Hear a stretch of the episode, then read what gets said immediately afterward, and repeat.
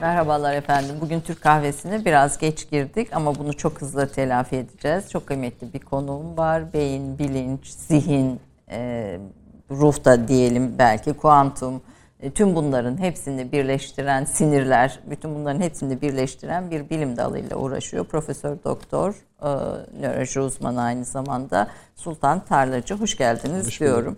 Ben çok hızlı bir e, girişle girdim ama birçok konuda sizin birçok konferansınız, konuşmanız e, internette birçok yerde bulunabiliyor. O yüzden böyle e, çok uzun bir tanıtım yapmadım ama siz kendinizi en çok en ağırlıklı olarak nerede görüyorsunuz Sultan Tarlacı hmm. olarak? Yani bir nörologsunuz, bir tıp doktorusunuz aslında evet. baktığınız bulunduğunuz yer itibariyle ama e, Üsküdar Üniversitesi'nde bölüm başkanısınız ama siz kendinizi en çok bu saydığım alanların içinde nereye daha nereyi daha çok e, ilginizi çekiyor? Hangi konu daha ilginizi çekiyor? Zor bir soru oldu aslında. İlk, ilk soru olarak bayağı zor oldu. Yok yok hiç. Kişisel olunca zor oluyor tabii. Şöyle kendini değerlendirmek biraz zor oluyor. Ama baktığım zaman yani şimdi tabii bunu geçmiş süreç kesitsel olarak şu anda söylemek biraz zor olabilir ama geçmişten beri baktığımız zaman e, insanın doğasının hep böyle mistik, metafizik yönüyle ilgilenmeye arzum olmuş. Yani bu ortaokulda da böyleymiş baktığım zaman okumalarımdan. Lisede de böyleymiş ama e, ne oluyor? Üniversitede de böyleymiş. Tıp fakültesini okumamın gayesi de bu. Ama nihayetinde orada şöyle bir karara varmışım. Ben insanın en mistik, en ilginç yönünü öğrenmek istiyorum. Neyini? Beynini. Fakat o dönemlerde mesela şu anki nörobilim gibi ya da sinir bilimini öğrenmek gibi e, bir yönlendirmeler yoktu. Bu kadar şu anki gibi de bir eğitim düzeni yoktu açıkçası. E, ne yaptım? Dedim ki tıbba gireceğim. Oradan sinir sistemini ve insanın en karmaşık ve en mistik, mistikle bağlantısı olan beynini öğrenmeye çalışacağım. Ama onu tersten yaptım ben. Hastalıklarını öğrendim. Çünkü nöroloji hastalıklarıyla uğraşıyor beynin hastalık ortaya çıkan. Evet, hastalık. ortaya çıkan hastalıkları. Fakat e, orada da şöyle bir şey oluyor. Hastalıklarını öğrenebilmeniz için normalini de bilmeniz gerekiyor. Dolayısıyla oradan normalini de öğrendik. Fakat orada tabii sınır e, şey olmadı, yetmedi. Biraz daha bu işin felsefesine, zihin felsefesi, nöro felsefe. Kendimi esasında yerleştirdiğim yer böyle tam bir yer yok. Yani böyle bir e, aksın üzerine bir çizgi üzerine koymak biraz zor. Ama temel ilgi alanım hep insan beyni, insan zihni e, olmuş gibi gözüküyor. Onun da aslında temel şeyi biraz daha daraltırsak insan bilinci. Bütün her şey onun etrafında dönüyor, onun etrafında şekilleniyor.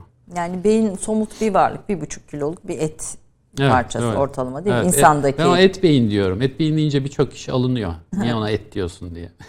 yani et beyni de bir hakaret ifadesidir aynı zamanda. Ama orada şöyle bir şey var. Yani fizyolojik olarak bakıldığı zaman beyinle kas arası organ olarak, et olarak çok bir fark yok. Beynin sadece yağı çok fazla görmüşsünüzdür. Evet.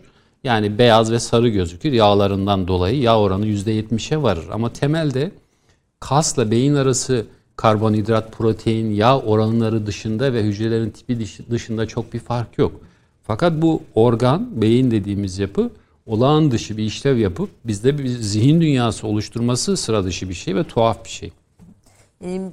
Bütün vücudu yöneten organ beyin. Beyin deyince aslında e, işte sinir sistemini, işte hormonları, hani tüm vücudun bütün o yönetim mekanizmasının e, hastalanması nelere sonuç veriyor bir defa ona bir bakalım. Bir de hani beyni biraz daha idrak etmemiz için, algılamamız için vücudumuz içindeki o yönetici kısmını algılamamız için biraz daha anlatın isterim. Oradan çünkü yapay zekaya da geçmek Şöyle istiyorum. bir şey var. Yani genel bakıldığı zaman ben hep öyle söylüyorum daha böyle vurucu olsun diye. insan bedeninde en antidemokratik organ beyindir. Sebep bütün organlar beyne çalışır. Yani ne? Kalbimiz mekanik olarak sürekli kan pompalıyor. Bu kanın %60-70'i her kan pompalandığı zaman sadece beyne gidiyor. Kanın %60'ı şekerin yüzde yirmisi her seferinde beyin tarafından tüketiliyor. Fakat bakıldığı zaman az önce söylediğiniz beyin aşağı yukarı 1,5 kilo, 1,350, 1,250 gram değişiyor insanlara göre. Hadi yuvarlak 1,5 kilo diyelim. O 1,5 kilo, 70 kilo bir insanın sadece yüzde ikisini ya da üçünü oluşturuyor. Yani kaf, beyin bizim bedensel organlarımız içerisinde çok minik bir parça. Yüzde iki oluşturuyor. Evet çok düşük bir oran ama kanın yüzde yetmişini alıyor şah damarlar var kala. Yani Oksijenin beşte birini alıyor. Kan şekerinin beşte birini alıyor. Bütün sistem ona çalışıyor. Hatta hatta mesela e, diyelim ki işte tansiyonunuz düştü mesela niye yere düşüp yığılıyoruz? Temel amaç yer çekimi etkisini ortadan kaldırarak yere düşerek beyni korumak. Çünkü yere düştüğünüz zaman yatay zeminde kan pompalanmazsa da kalp tarafından yapay olarak sizin beyninize bir şekilde ulaşır. Tüm şey beyni yaşatmak. Tüm her şey beyne çalışıyor. Aynen böyle. Ee, karaciğer öyle. Diğer organlar öyle. Şöyle bir durum oluyor tabii. Bu organların işte bozukluğu olduğu zaman bir süre sonra tabii beyin işlevini yapamaz duruma gelebiliyor. Ama temelde beyin evet yönetici organ. Bağırsaklarımızı çalıştırıyor, kalp hızımızı ayarlıyor. Çevreden gelen uyaranlara karşı onları izleyip e, homeostaz denen e, iş fizyolojik dengemizi sağlıyor. Yani korktuğumuz zaman nabzımız hızlanıyor, kan basıncımızı yükseltiyor tepkisel olarak. Hazırlıyor bizi kaçmaya tehlike karşısında ama temelde bakıldığı zaman bütün yapı beyne çalışıyor. Hatta bazıları bunu da abartıp e, Sherlock Holmes'taki gibi şey de söyleyebiliyor. Sen bir beyinsin. Doktor Watson gibi. yani, yani bir, bir, makinasın de, de, demek gibi. Ee, Beyin hakkında bugün ne kadar çok şey biliyoruz hocam? Yani tam bilebiliyor muyuz beynin bütün bu Aslında şöyle bir şey var. Özellikle Yani bir modelleme yapabilir miyiz? Mesela bir beyin üretebilir miyiz bugün için? Bununla ilgili şöyle tabii orada amaç ne, ne ona bakmak lazım. Normal şartlarda, normal durumda bakıldığı zaman aslında çok şey biliyoruz beyin hakkında. Yani bugün en ince ayrıntısına kadar nöronların nasıl ateşlediğini, e, birbiriyle nasıl bir iletişim içinde olduklarını. Yani bildiğimiz bir dizi var kolay olarak bildiğimiz, bilmediğimiz bir de ayrı bir e, tarafı var beynin ve muhtemelen orayı hiç bilemeyebiliriz. Bilmediğimiz taraf o biraz daha metafizik. Metafizik değil, nörobilimin olan... ya da sinir bilimin kendi bilmediğini fark ettiği alanlar. Mesela şimdi biz genel olarak e, bütün nörobilim, sinir bilim kitaplarında beyni anlatırız ya da öğrenciler anlatırız. Orada neyi anlatırız? Sinirler nasıl çalışır, nasıl enerji kullanırlar, nasıl kendilerini yenilerler, birbirle nasıl konuşurlar, iletişime girerler elektriksel olarak. Fakat mesela şunu bugüne kadar cevabını bilen birisi yok. Mesela siz beni duyuyorsunuz şu anda ses olarak ama buna bir anlam yüklüyorsunuz. Yani ya da işte bir müziğin ses olarak duyuyorsunuz. Duyduğunuz şey aslında nedir? Havada titreşimler oluyor beni şu an konuşurken ya da müzik duyduğunuz zaman hava molekülleri titreşiyor. Sesin frekansları kulaklarınıza çarpıyor kemikçiklerle iç kulağın içerisinde bir su dalgası yaratıyor. O su dalgası bir elektriksel akım başlatıyor. Bu elektriksel akım e, lambadaki ya da elektriklerdeki elektron akımı değil de sodyum potasyum iyon değişimi. Yüklü iyon değişimi oluşuyor. Bu yüklü iyon değişimi kulağınızdan işitme beyin kabuğunuza gidiyor ve siz orada bir müzik deneyimi yaşıyorsunuz. Deneyim. O deneyim, öznel deneyim, içsel zihinsel dünyayı böyle bir elektriksel akımı nasıl yaratıyor? Bunun cevabı nörobilimde yok şu anda. Yani deneyimin karşılığı yok. Yani bunun tecrübe dediğimiz experience şey. denen o şeyin deneyimin şeyi anlamını şu an bilmiyor bilim dünyası. Yani bunu nasıl içsel olarak yaşıyoruz? Nasıl hissediyoruz yani? E, zihin dünyası olarak ta mesela bakıldığı zaman e, evet beynin ince yapısını çok iyi biliyoruz. Hastalıklarını anlıyoruz ama e, mesela bilinç dediğimiz şeyin bizde neden olduğu konusunda ister buna evrimsel deyin ister başka bir yönden deyin. Neden bilinçliyiz biz? Bunun bir cevabı yok mesela. Diğer varlıklardan bizi ayıran Yani bu sebebi. bakıldığı zaman hep söylenir ya hamam böcekleri 400 milyon yıldır dünyada yaşıyorlar. Köpek balıkları yaşıyorlar. Hamam böceklerinin bilinçli olduğu konusunda yani kendilerinin farkında olduğu konusunda bir şeyimiz yok. Sadece etki tepki şeklinde besleniyorlar, ürüyorlar, çoğalıyorlar. Ama varlıkları devam ediyor. Bizim bilinçli olmamızı ve beynimizin böyle bilinç denen bir şeyi üretmesinin arka planındaki biyolojik yapıyı da anlayamıyoruz şu anda. Mesela fikir, düşünceler işte yani söz hani bütün bu konuşma vesaire hani müzik veya yaratıcılık bütün bunlara ilişkin çözebildiğimiz mekanizmalar var mı? Şöyle biyolojik olarak bakıldığı zaman yani aslında... veri depolama, veri analiz etme filan bunlar da dahil. Yani bir kısmı herhalde bilgisayarlara adapte edilebiliyor. Şöyle tabii insanın e, kişilik özelliğini belirleyen belli faktörler var. Bu kişilik özelliği tabii biyolojik olarak baktığınız zaman bir anne babanızdan aldığınız genler, o genlerin sizin anne karnında şekillenmeniz, bu şekillenme derken beynin şekillenmesini kastediyorum.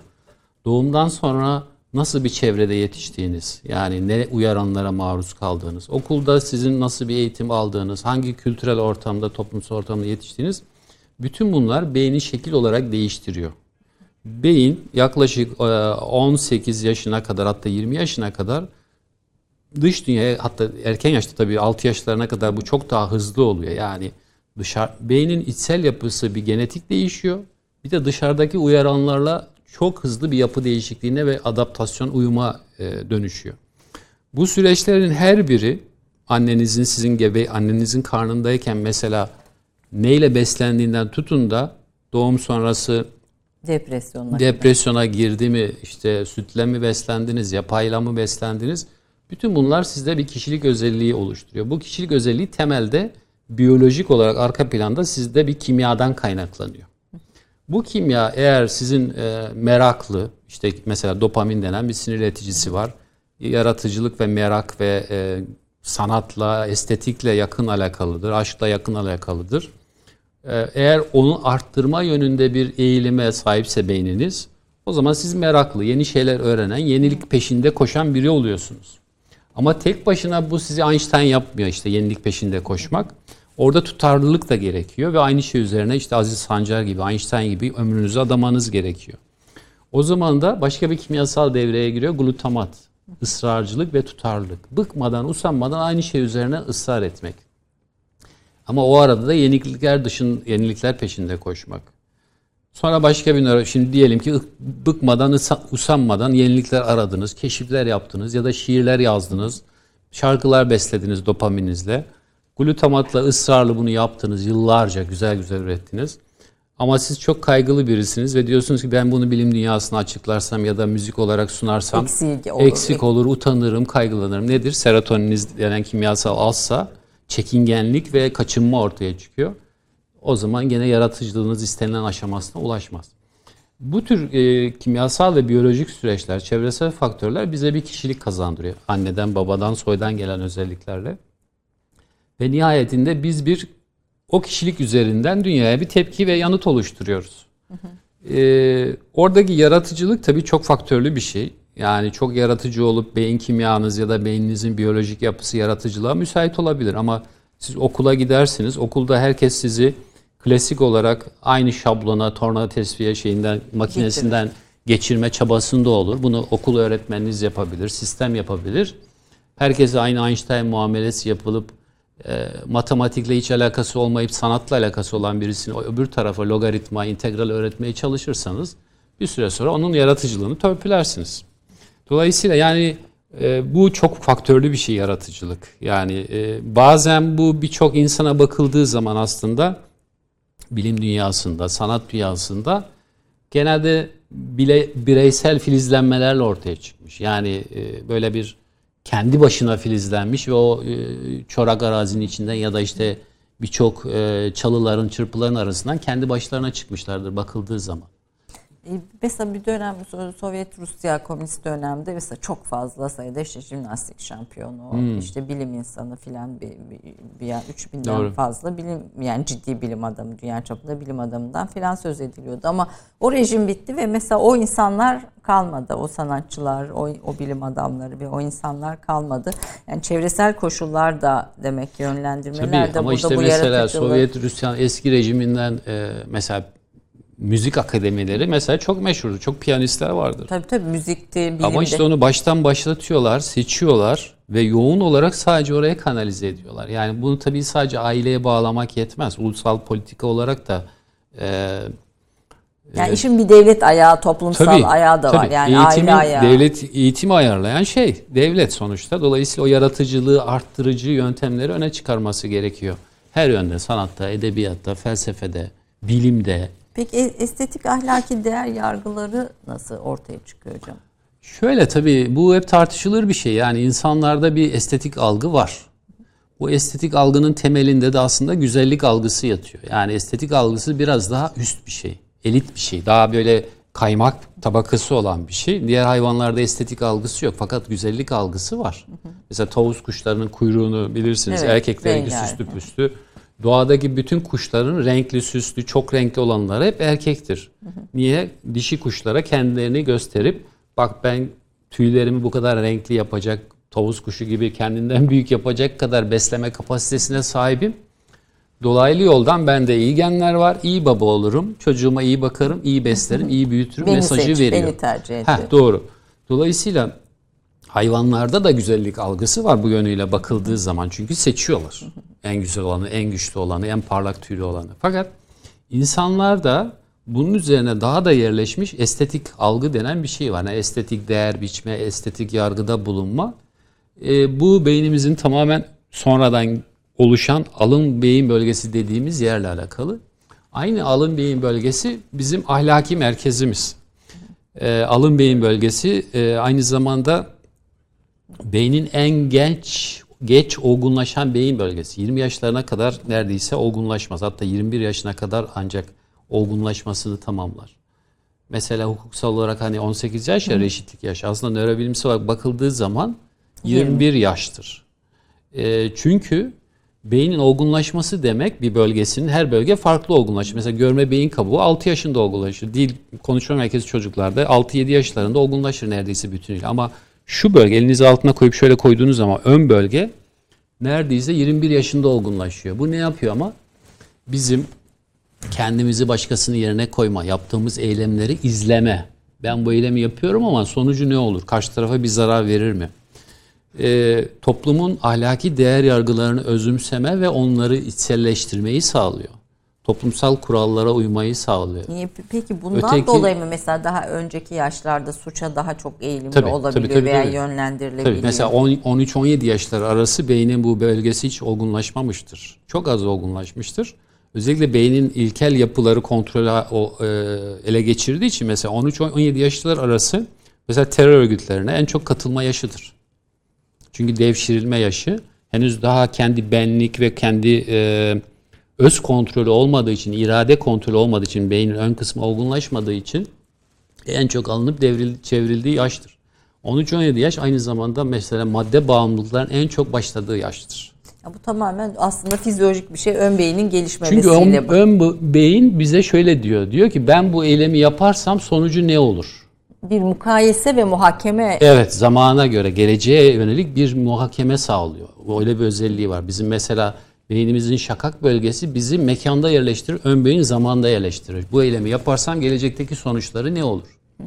Mesela madde bağımlılığında böyle bir düşünme olmuyor erken yaşlarda, o yaşlarda 13-17 Ee, ya da delikanlılık yaşı dedikleri. Evet. Yani risk almanın yüksek olduğu yaş. Çünkü risk almanın yüksek olduğu yaş sonuçları, eylemlerinin sonuçlarını tam değerlendiremediğin yaştır. muhakeme yeteneği Yok. gelişmemiş. Mesela yurt dışındaki bazı çalışmalarda yine mesela benzer şekilde iste, kız çocuklarında istenmeyen gebeliklerin en çok olduğu yaş 13-17 yaş. Çünkü muhakeme Çünkü sonucu düşünemiyor. Yani böyle bir eylem yapıyorum ama bunun arkasından ne olabilir? Aslında daha sonraki bölümlerde e, girelim diye düşünüyordum ama Suç ve Beyin hocamın değerli e, kitaplarından birisi. E, her insanın içinde bir suçlu vardır e, diye. Burada galiba suça en fazla e, e, eğilimin olduğu yaşta o, o ön beynin gelişmediği Tam o dönem. işte uygun yere bağladınız. Özellikle insanın bu frontal bölgesi e, eğitimle değişir. Sosyal çevreyle değişir, kültürle değişir, aileyle değişir, iyi çevreyle değişir. Değiştiği zaman o zaman bizim altta olan o ilkel yapılarımız, kendimizi korumamız, kendimizi öne çıkarmamız, e, ben ben deyip saldırgan e, koruma içgüdülerin olduğu yeri üstten kontrol eden, çevreye göre uyumlayan tek yer beynin frontal bölgesi. ön bölgeyi geliştirmeyi bakalım deyip o zaman bir reklama gidelim mi? Olur. Yani bu istemli geliştirmeyle mümkün değil herhalde. Yani işte istem- çok faktörlü bir şey. Toplumsal, sosyal, kültürel e, birçok şeye bağlı. bağlı.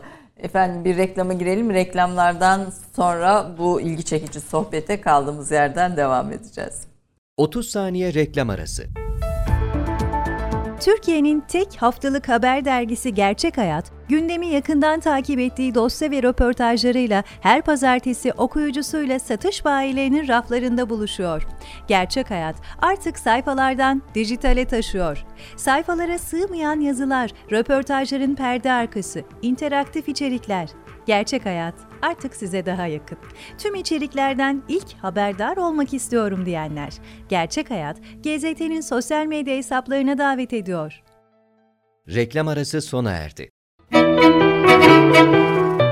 Sultan Tarlacı 1970 yılında Rize'de doğdu. 1995 yılında Atatürk Üniversitesi Tıp Fakültesini bitirerek tıp doktoru oldu. 2000 yılında Ege Üniversitesi'nden nöroloji uzmanlığını aldı. 2011'de doçent, 2017'de profesör oldu. 2000 yılında Beyin Araştırmaları Derneği Araştırma Teşvik Ödülü, 2001'de TÜBİTAK Beyin Araştırmaları Derneği Araştırma Teşvik Ödülü ve 2003'te de Türkiye Gazeteciler Cemiyeti Sedat Simavi Sağlık Bilimleri Ödülüne layık görüldü. 2014 yılında Tıp Fakültesi Diş Hekimliği, Veterinerlik başta olmak üzere sağlık bilimleri öğrencilerini aynı sosyal çatı altında toplayan ve onları bilimsel araştırmalara yönlendiren Neokortex Öğrenci Topluluğu tarafından ödüle layık görüldü. 2003'te yayınlanmaya başlanan sinir bilimi ve kuantum fiziğini ele alan Uluslararası Nörokuantoloji dergisinin kurucusu, isim babası ve baş editörüdür. Dergi Ocak 2008'de uluslararası bilimsel veri tabanlarına kabul edildi. Konuyla ilgili yurt dışında Nörokuantoloji adlı bir kitap yayınlanmıştır. Profesör Doktor Sultan Tarlacı'nın nöroloji ile ilgili Acil Nörolojik Hastalıklar adlı kitabı vardır. 2014 yılında 197 Gün adlı romanı yayınlandı. Popüler bilim kitapları olarak Ölüm Sözlük, Schrödinger'in kedisi neden şizofren oldu, Mağaradan Mars'a, Suç ve Beyin adlı kitapları yayınlanmıştır. Efendim e, Profesör Doktor Sultan Tarlacı ile birlikteyiz. Valla konu çok ilginç. Benim de ilgimi çekiyor. Arada da devam ediyoruz. Yani o yüzden size yansıyan kısmında sıçrama olursa bizi mazur görün. Çünkü e, e, sahiden laf laf açıyor ve ilginçleşiyor. En son reklam öncesinde muhakeme beynin ön lobunun muhakeme ve mukayese yeteneği olduğunu ve bunu da 21 yaşında ancak tam kemale erdiğini Evet. söylemişti hoca. Oradan tabii biz şey atladık. Muhakeme ve mukayeseyi ne kadar yeni nesiller biliyor, kullanıyor gençlerin. Kelimeler kaybolunca, e, dilimizden kelimeler kaybolunca e, ne oluyor? Hani bunları anlamamızda mı zorlaşıyor derken biz arada reklam arasında konuyu buraya getirdik. Siz de buradan bizi dinlemeye e, devam edin diyoruz efendim. E, Bu arada hocam biraz e, böyle ben güya önce de şöyle dedim ki hocam hocam ben hiç soru cevap yapmıyorum. Tamamen Türk kahvesi sohbeti yapıyoruz. Akıyor gidiyor fakat ben işi soru cevaba çevirdim. Tekrar bir Türk kahvesi sohbetine taşıyayım istiyorum. E, Türk kahvesinin beyin gelişimi açısından etkisini ve önemini şu dil meselesine girmeden önce böyle bir araya alalım. Buyurun. Ha evet oraya geldik. Şimdi tabii bir beyin açısından sağlıklı bazı besinler var ama e, genelde kahvenin e, uyandırıcı etkisi çok bilinir. Evet. Ama bakıldığı zaman aslında kahve birçok yönüyle e, beden fizyolojisine olumlu etkisi var. E, beyin açısından da var. Beyinde özellikle adenozin denen belli almaçlar var. Oraya etki ederek zaten herkesin bildiği bir deneyim var. İçince canlanırsınız, dinamizminiz artar, e, enerjiniz artar, uyanıklığınız artar. Ama bakıldığı zaman mesela karaciğer yağlanmasına da çok iyi gelir. Karaciğer yağlanmasını azalttığı gösterilmiş. Efendime söyleyeyim kalp debisini, kalp çıktısını arttırır. Bilincimize veya üretimimize etkisi var mı? Ee, çok kahve içenlerin... Yani bunlar e, fizyolojik, biyolojik, evet kimyasal süreçler Ya değil. şöyle yani çok kahve içildiği zaman e, yaratıcılığı arttırdığına dair bir şey söyleyemeyiz ama azı karar çoğu zarar. Mesela günde 5 taneden fazla kullanıldığı zaman o zaman olumsuz et, yani yarar, zararları olabiliyor. Ama motive edici özelliği var. Yani çalışma süresini, enerjisini arttırır. Modern versiyonları biliyorsunuz enerji içecekleri olarak Evet. görünüyor ama onların birçok başka sakıncası da var. Ee, yani beyine doğal olarak e, dikkati ve konsantrasyonu arttırırlar. O bilinen bir şey. Ama tabii ki her şey kahveyle olur diye bir şey yok. Altyapı gerekiyor. Zihinsel altyapı. E, Et beynin altyapısının ona uygun olması gerekiyor. Motivasyon ve hedef seçmek Hedef gerekiyor. seçim. Kahve orada bahane. Evet ama sohbet için de güzel bir Evet, bahane. evet, Tabii doğru. aslında birbirimizi anlamak, tanımak noktasında da iyi bir bahane oluyor. Ee, bu dil meselesini biraz arada girelim. O ön beyin e, devamında daha sonra biraz kuantum fiziğiyle nörolojiyi birleştirmeniz e, üzerinde de durmak istiyorum. Bu dil e, kayboluyor. Dil kaybolunca o, onun anlamı manası da gidiyor. Yani işte afazi zaten hani belki bu bu Evet. süreçte de oluşan bir şey beynin e, afazi. Biraz bunun üzerinde de konuşalım istiyorum. Bu ya da işte o ön beyinle engel olunabilecek birçok şey e, de bu dilin kaybının da etkisi var mı? Şöyle bir şey var tabii. Yani beynin e, konuşma merkezi çoğu insanda sol tarafta yer alıyor. Beynin sol tarafında. Onun e, zihinsel düşünce dünyamızı m, söze, zihinsel söze, sese değil çeviren, e, anlama çeviren beynimizin sol tarafında Broca alan denen bir alan var. Bir bölge var. Hemen e, bu irade merkezinin yanında. E, genel bakıldığı zaman aslında afazi dediğiniz hastalarda mesela şöyle bir durum oluyor. Yani düşünce dünyaları oluşuyor. Fakat bazen ağır etkilenmelerde şunu da görüyorsun. Aynı şekilde düşünce dünyalarında da bir eksiklik olabileceğini de hissediyorsun. Çünkü biz yani sürekli düşünürken aslında kelimelerle düşünüyoruz. Yani o dilin bize sağladığı kelimelerle düşünüyoruz. Ee, hatta hatta onunla ilgili şey vardır. Yani böyle e, yabancı dili öğrenirken o dilde düşünmedikten sonra konuşman çok zor olur. Düşünceni de yabancı dilde yapıyorsun, kelimeleri kullanıyorsun. Ee, bakıldığı zaman yani bir insanın zihinsel kapasitesi, problem çözme becerisi, kullandığı kelime sayısı, kullandığı e, kavramları ifade edebileceği kelime sayısıyla ve onları birleştirme becerisiyle de alakalı bir şey. E, dolayısıyla ne kadar zengin kelime hazinesi o kadar yaratıcılık, o kadar üreticilik demek, kendini ifade edebilmek demek. E, hem edebiyatta böyle hem de bilim dünyasında da böyle. Mesela arada da söylemiştik. E, kuantum fiziğin temel problemlerinden bir tanesi dil sorunudur. Dil. Yani bir tenis topuna vurduğunuz zaman nasıl gittiğini, nereye gittiğini bilirsiniz. Ama atom altı dünyasında tenis topuna benzettiğimiz bir elektronu ya da diğer atom altı parçacıklarını ya da onların daha alt yapılarının davranışlarını anlatmakta güncel kullandığınız makroskopik Kelimeler. büyük dünya diliyle anlatamıyorsunuz. Çünkü olağan dışı ve sıra dışı davranışları var. Dolayısıyla mesela bunu anlatmakta çok zorlanıyor. İşte Schrödinger'in kedisi mesela buna benzer bir şeyden çıkmıştır. Yani atom altı dünyasında olan bazı kavramları e, denklemlerle, matematikle anlatıyorsunuz, sembolleştiriyorsunuz. Fakat konuşma diliyle bunu insanlara anlatmakta ve onların anlaması zor olduğu için o tür kavramsal yapılar, kelimeleri olmadığı için anlamaları da oluşmuyor, zor oluşuyor. O zaman ne yapmanız gerekiyor? Metafor yapmanız gerekiyor. Bu da bir metafor zaten. Kediye metafor yapacaksınız. O zaman herkesin anlaması daha kolay oluyor sizi. Dolayısıyla o bile aslında metaforlar mesela fizikte, kuantum fiziğinde çok kullanılır. Onlar hatta düşünce deneyi de denir. E, çünkü matematiksel denklem ya da deneyde yaptığınız şeyi e, karşılıklı kelime bulup eş, eşleştirerek ifade etmeniz zor oluyor. O zaman ya bir ke yeni kelime terim üretmeniz gerekiyor ki üretilebiliyor var zaten. İşte kuantum fiziğine kendine ait spin, dolanıklık, dolaşıklık, e, uzaktan etki, e, tünelleme gibi böyle sadece oraya ait mesela bazı kavramlar var. Makroskopik dünyada geçerli olmayan şeyler bunlar. Dolayısıyla dil bir zenginlik ama bakıldığı zaman bu zenginlik giderek kayboluyor. Zaten bizim bir kopukluğumuz vardı daha önce. Yani eski Osmanlıca eserler, eski Türkçeleri zaten okumakta zorlanıyorduk değil mi? Hepimizde en büyük sorun bu ama bir İngiliz okuyordu az birkaç e, yazım farklılığı dışında 400 yıl önceki kitabı açıp okuyabiliyor. Yani hayır, muhakeme kelimesinin mesela dilimizden düşmesi e, yani aklımızdan böyle bir kelimenin kaybolması kullanmamamız. kullanmamamız muhakemeyi gerçekten yapıp yapmamamız üzerinde bir şey sağlar mı bir etki sağlar mı? Ee, yani veya onun yerine yeni bir kelime mi üretiyoruz aslında tabii Şöyle ki. kelimeler zaten ben bu kelimeyi üretiyorum demedikten sonra toplumdan süzülmüş e, şeyler, ortak adlandırmalar. Yani kelimeler üzerinde ortak konuşuyoruz. Binlerce yıldır kelimenin köküne bakmak lazım. Webster sözlüğünde mesela yazar İngilizce kelimelerin hangi evet, tarihte evet. kullanıldığı. Mesela bilinç kelimesi 1600'lü yıllarda kullanılmış John Locke tarafından. Ondan önce bilinç kelimesi yok. Hiç hiç kullanım yok, yok mu bilinç? Yok, yani bilinç hani olarak yok. Zihin olarak. Mesela Descartes'in kitaplarının çevirileri vardır. Orada bilinç olarak çevirilir. Aslında orada hiçbir şekilde bilinç geçmez mesela. Bizim Çeviri İslam yanlışıdır. Ta- şeyinde, tasavvufunda filan Meleke var. olarak var, us olarak var. E, değişik yan e, tanımlar olarak var. Ama İngilizce olarak şey olarak söylüyorum. Yani e, meleke kelimesi mesela ya da m, muhakeme kelimesi e, bizim dilimize ne zaman girmiş? Ona atfen söyledim. Yani bu süzülüp gelen geçmişten gelen bir şey. Dolayısıyla biz bunu bunu bilmemek ve kullanmamak o zihin dünyanda o zenginlikten eksik olmak demek. demek yani Ona bir, neden olur. Bir yani tür boşlu, boşluğa muhakeme yerine ne dersin? Karşılaştırdım ama bu muhakemenin o zenginliğini karşılamaz.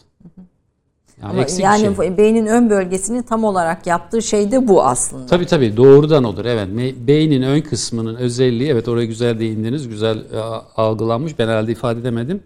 Beynin ön kısmı aslında birçok yerden gelen geçmişinizden, o anki deneyimimizden, e, anılarınızdan, içinde bulunduğunuz şartlardan, geleceğin projeksiyonu, gelecekte ne olabilir e, planları ve senaryolarını bir araya getirip muhakeme eder. Aynen bu kelime evet muhakeme eder. Karşılaştırmaz yani muhakeme eder. Ve oradan size bir e, davranış ya da sonuç ya da bir söz çıkarttırır.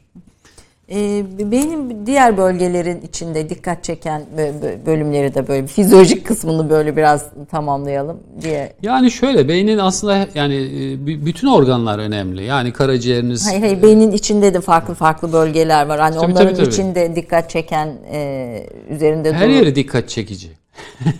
Tabii bir beyin uzmanına doğrusu bir nörolog soracak Yani mesela değil e, ama. k- diyelim ki işte nedir E, bağlanmayı sağlayan, anaçlık sağlayan beyin bölgeleri var. Oksitosin salıyorlar. Ya da işte e, kanınızdaki e, tuz oranını ya da su oranını su içmenizi sağlayan susama beyin bölgeleri var. Kanınızın yoğunluğunu ölçüyor. E, uyku uyanıklık döngünüzü ayarlayan beyin bölgeleri var. Yani ilginç olmayan hiçbir yeri yok. Göme beyin kabuğunuz mesela başlı başına ayrı bir ilginç. E, Şakak bölgesinde temporal dediğimiz konuşma ve dil ya da prozodi bölgeleri, müzik algılama, müziği anlamlandırma bölgeleri her yeri ilginç. Yani ilginç olmayan bir kısmı yok beyin bilimci için.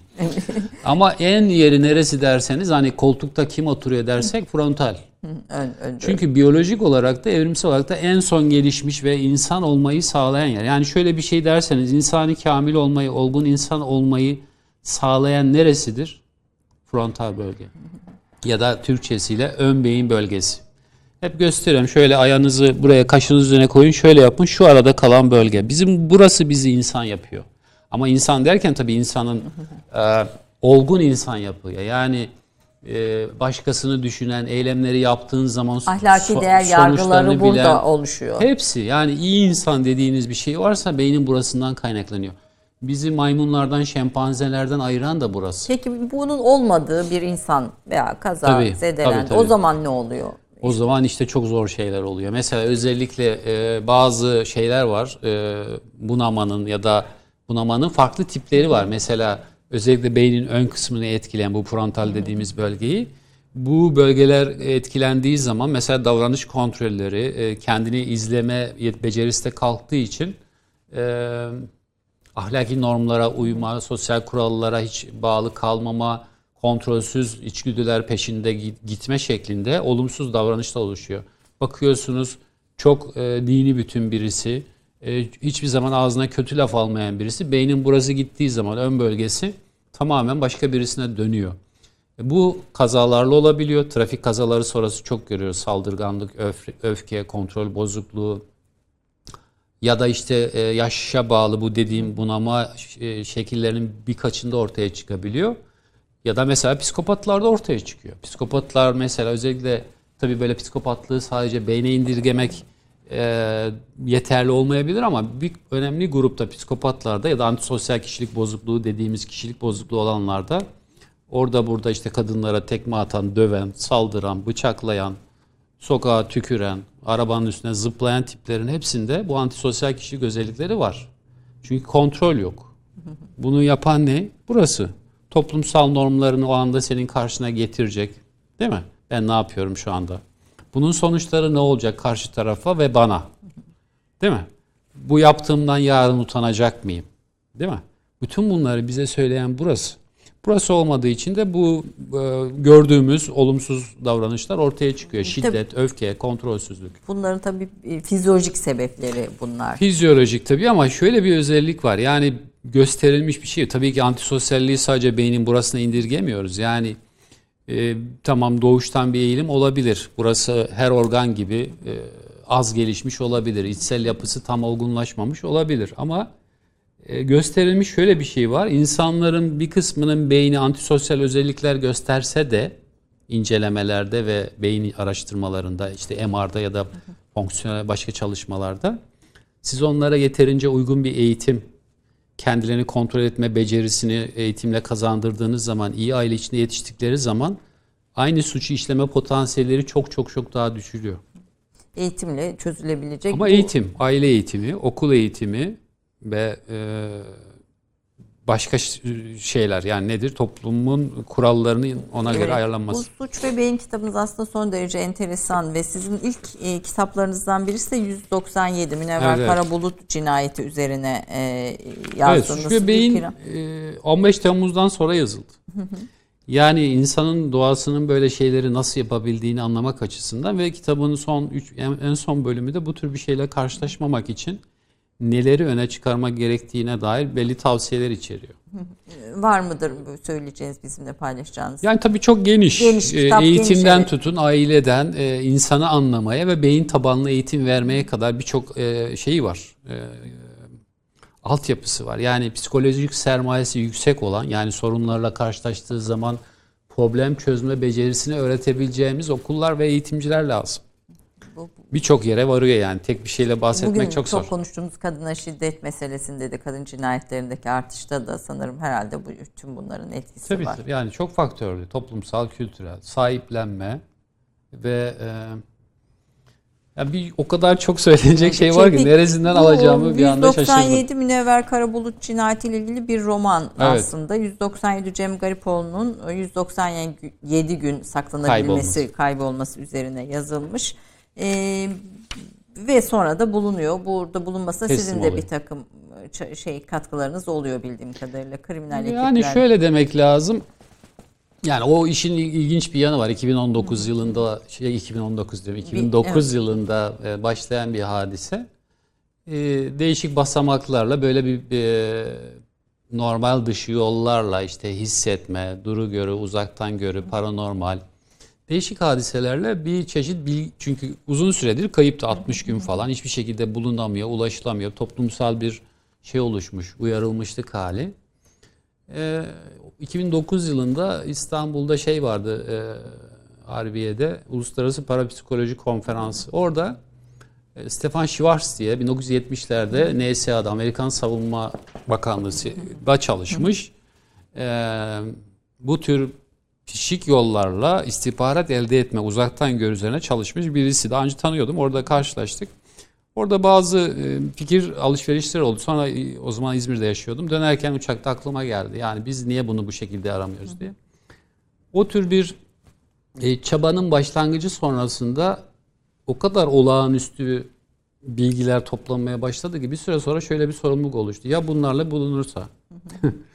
Dolaylı yoldan bunları ilgili kişilere aktardığımız zaman yani böyle hiçbir şekilde sahip insanların sahip olmayacağı bilgileri bu tür yollarla normal Psikik, dışı pişik yollarla evet. parapsikolojik pişik yollarla diyelim herkes anlamayabilir diye kullanmak istemedim.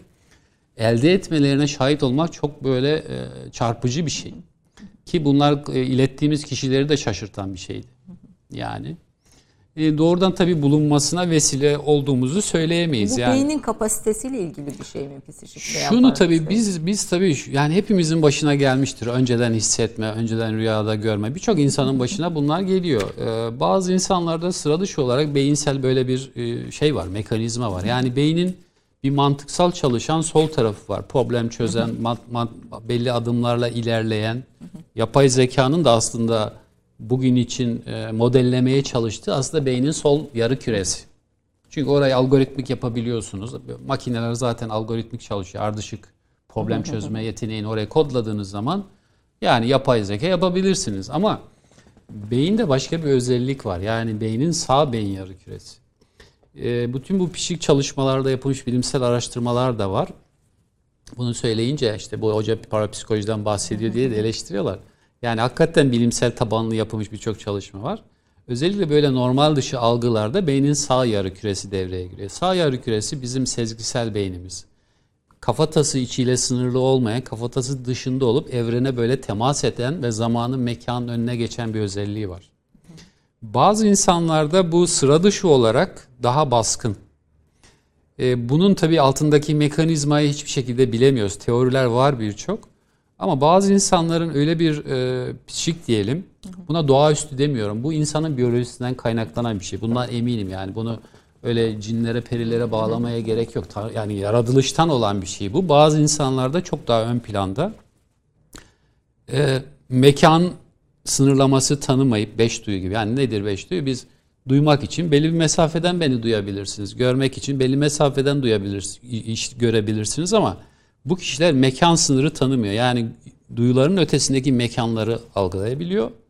Bir de zamanın, anının, bizim bütün duyularımız şu anda işler. Siz beni şu an duyarsınız.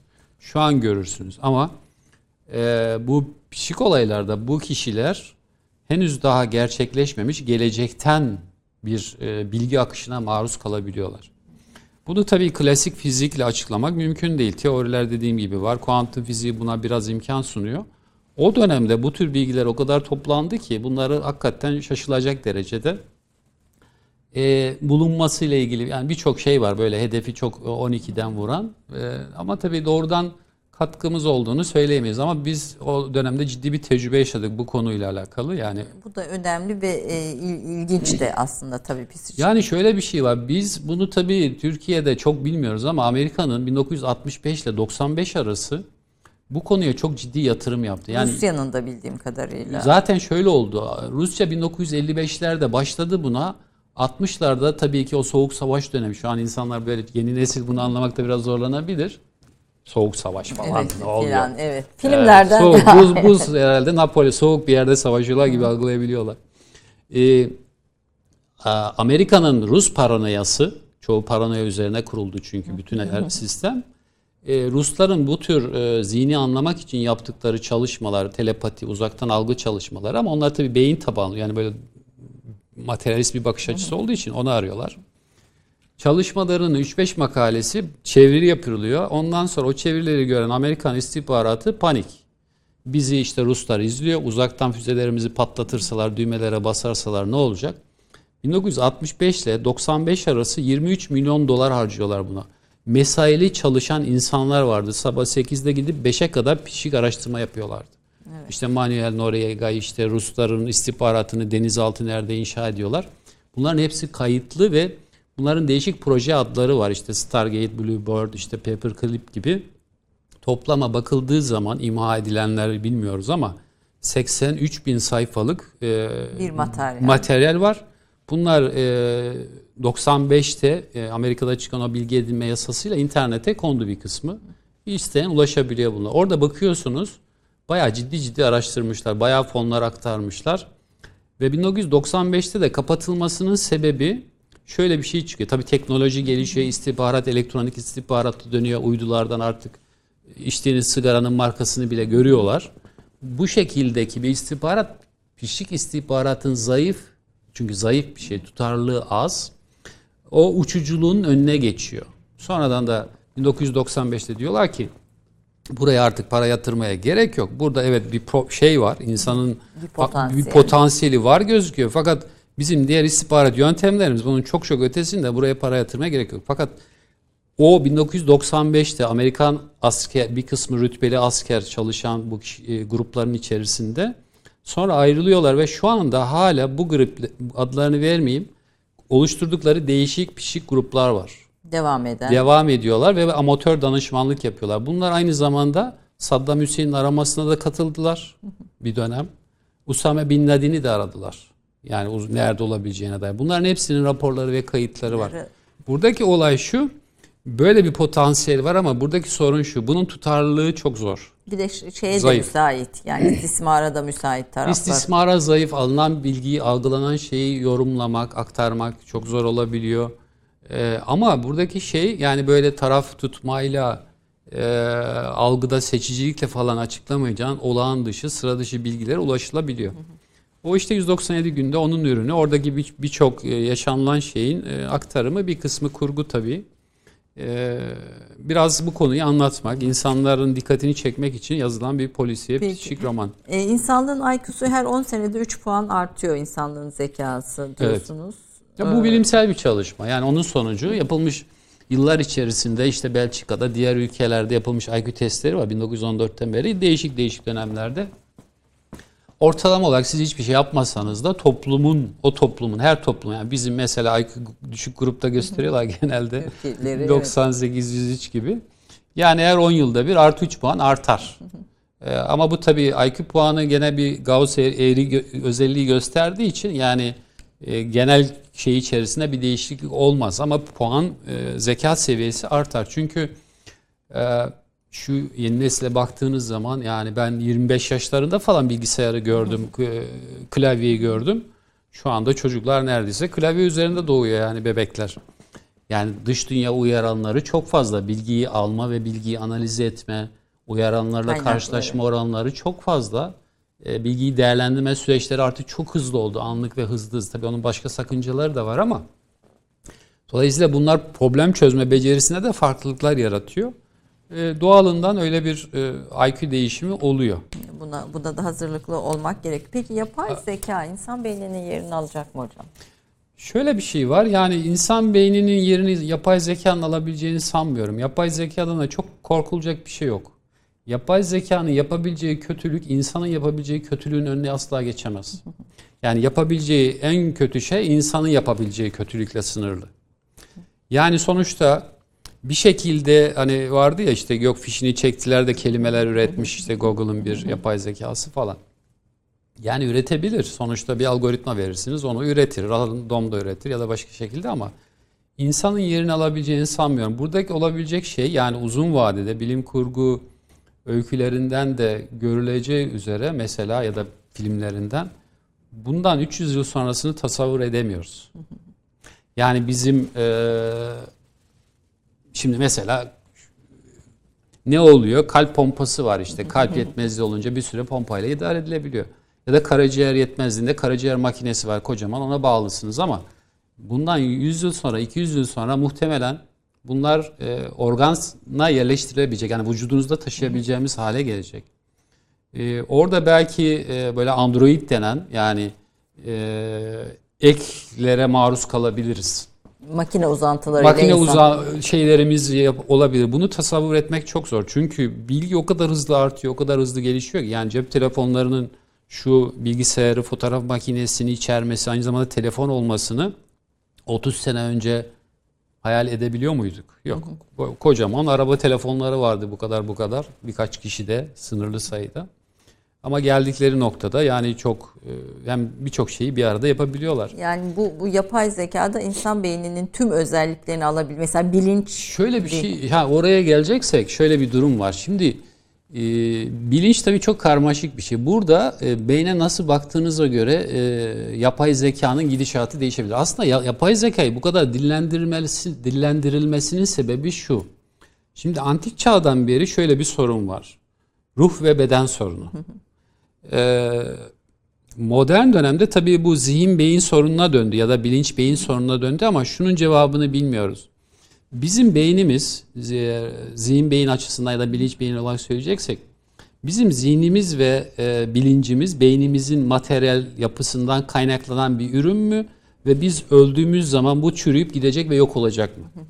Bu materyalist bakış, monistik bakış. Yani bütün düşüncelerin, zihnin, bilincin, ruh dediğin şey beynin kendi etinden kaynaklanıyor.